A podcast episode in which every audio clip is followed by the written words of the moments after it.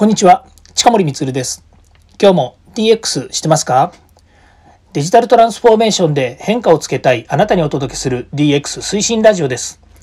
毎日配信していますので、よかったらフォローをお願いします。先週とですね、今週、えー、ディーエックス 番外編で失敗から学ぶ成功のコツというのをですね、お話ししています。今日はですね、その、これシリーズ化しているような感じになりますけれども、その中で ディーエックス はデジタルを活用すること、システム導入をしすぎるのは良くないというお話をさせていただきます。今ですね、いろんなコンサルですとか、えー、まあコンサル前のですね、ヒアリングの案件でも割と多く出てくるのが、今、あのデジタルに置き換える。もしくはですね、デジタルを導入するっていうことでのお問い合わせが結構多いんですね。その中にですね、あのとにかく最新のシステムを入れましょうというふうにおっしゃる方っていうのがいるんですね。で、これは、えー、どっちかっていうと手段なのか目的なのかっていうとですね、当然ですけれども手段として考えていただける部分が多いんですが、じゃあその導入したですね、あと何をするんですかっていうとですね、まず一つは、えー、といろんなその管理をするためにですね、そのデータあのごめんなさい、えー、とシステムを導入しますということなんですね。で、その管理の中身は何ですかっていうとですね、分析をするためにデータを取りたいんですということです。で、これは間違いではありません。で、えー、それだとですね、単純にあのシステムの導入したことによってですね、データを取ってで今ある事象をですね見たいということですから、まあ、これはどっちかというと、えー、デジタイゼーション、デジタライゼーション、デジタルトランスフォーメーションという話でいけばですね、にばんめの、えー、まずそのデジタライゼーションをすると。このデータを取ってですね、それから分析をしてみたいというですね、一つ手前のところですね、いうふうになってくるわけですね。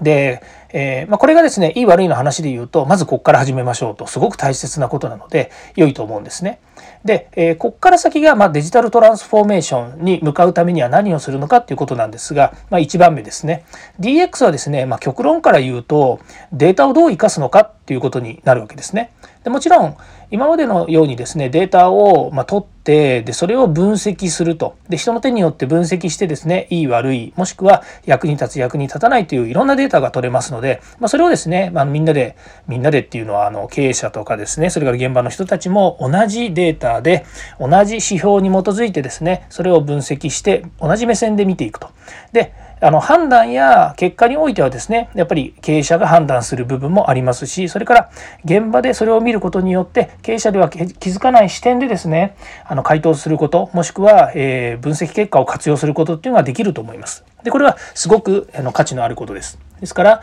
えー、ディーエックス は極論すると、まあ、データをどう生かすのかということになるわけですね。で、にばんめなんですけども、データ、データの取得のために IoT などの活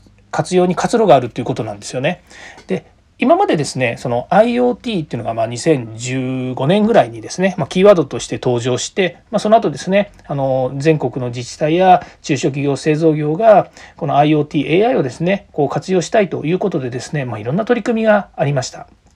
で、今もですね、えー、IoT、エーアイ をですね、どういうふうに、まあ、あの使っていくのかということなんですけど、結局こういったですね、あのまあ、機械とか、それから製造装置とかですね、まあ、サービス業の方でも一部使ってますけれども、今まで人の手によってでないとなかなかこう判断できなかったようなもの、もしくは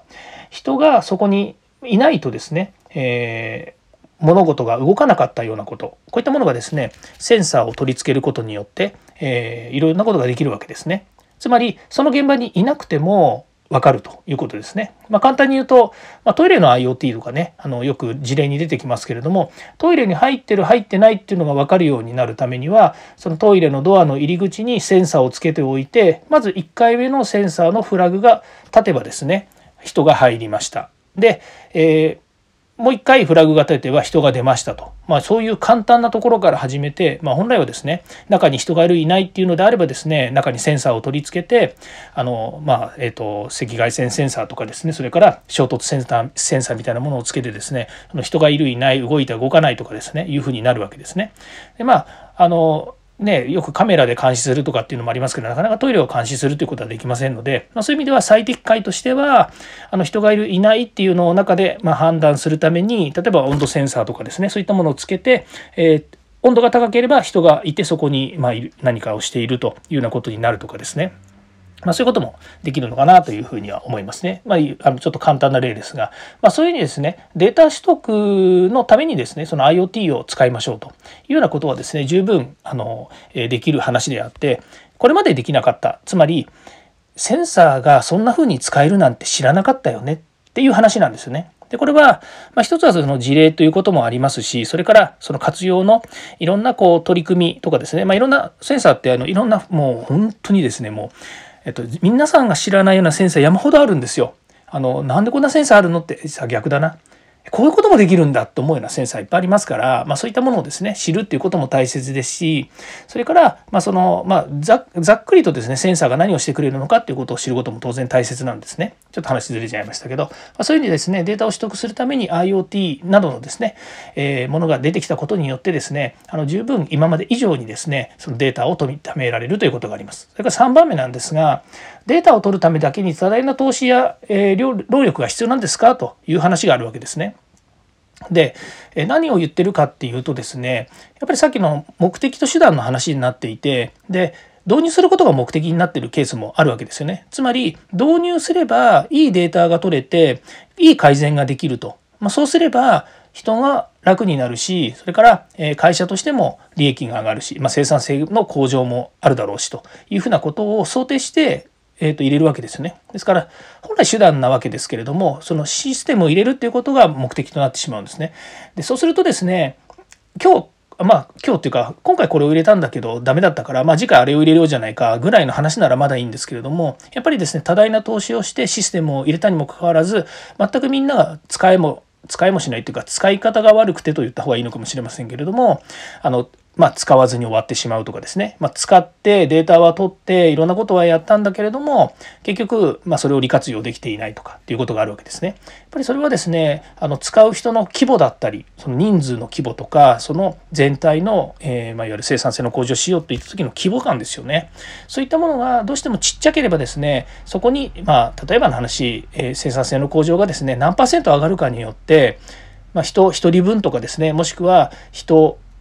何人分かっていうようなことがですね改善されるという効果が見えるのであれば、投資も必要だというふうに思ってもいいと思うんですよね。でもやっぱりなかなかそういうふうにならないっていうところを見定めた上でですね、それだけの投資とか、それからみんなが関わる労力っていうものが必要なのかどうか、これはですねあの考えてみないといけないですね。まあ、そういった意味ではデジタルを十分活用してイノベーションを起こす、まあ、これがですね最終的にはまあデジタルトランスフォーメーションの、えーまあ、皆さんが思うですね、えー、意図的に、えー、そうしたいというふうに向かうべき姿なのかもしれないんですけれども、まあ、システムを導入することにおいてシステムを導入しすぎるということもよくありませんし、またですね目的と手段、こういったものをですねしっかりと見定めた上でですね、えー、システムは利活用してほしいなというふうに思います。まあ、いずれにしてもですね、あの最近いろんなお問い合わせをいただく中でですね、本当にあの、えーまあ、お金が余ってるわけではないんでしょうけれども、やはり少子化の問題とかですね、それからまあ一歩先に進めていきたいと、もしくはこう ディーエックス 社会っていうところにおいてですね、えー、自らがやっぱり変わらなければいけないっていうふうにみんな考えていただいてのお問い合わせだというふうに思っていますし、私もそういうふうに信じていますので、そういった意味ではですね、えー、いろいろこうアドバイスをしたりとか、まああのえーまあ、先方がですねやっぱり気づきを得て次に進めるような状況、私としてはやっぱり人材育成っていうのもですねあのしっかりとやってほしいと思いながらですね、えー、コンサルもしくはアドバイザーという立場でですね動いているっていう状況です。はい、えー、今日も聞いていただきましてありがとうございました。はい、また次回も ディーエックス に役立つ話題を提供していきます。よかったらいいねやフォロー、コメントお願いいたします。近森光でした。ではまた。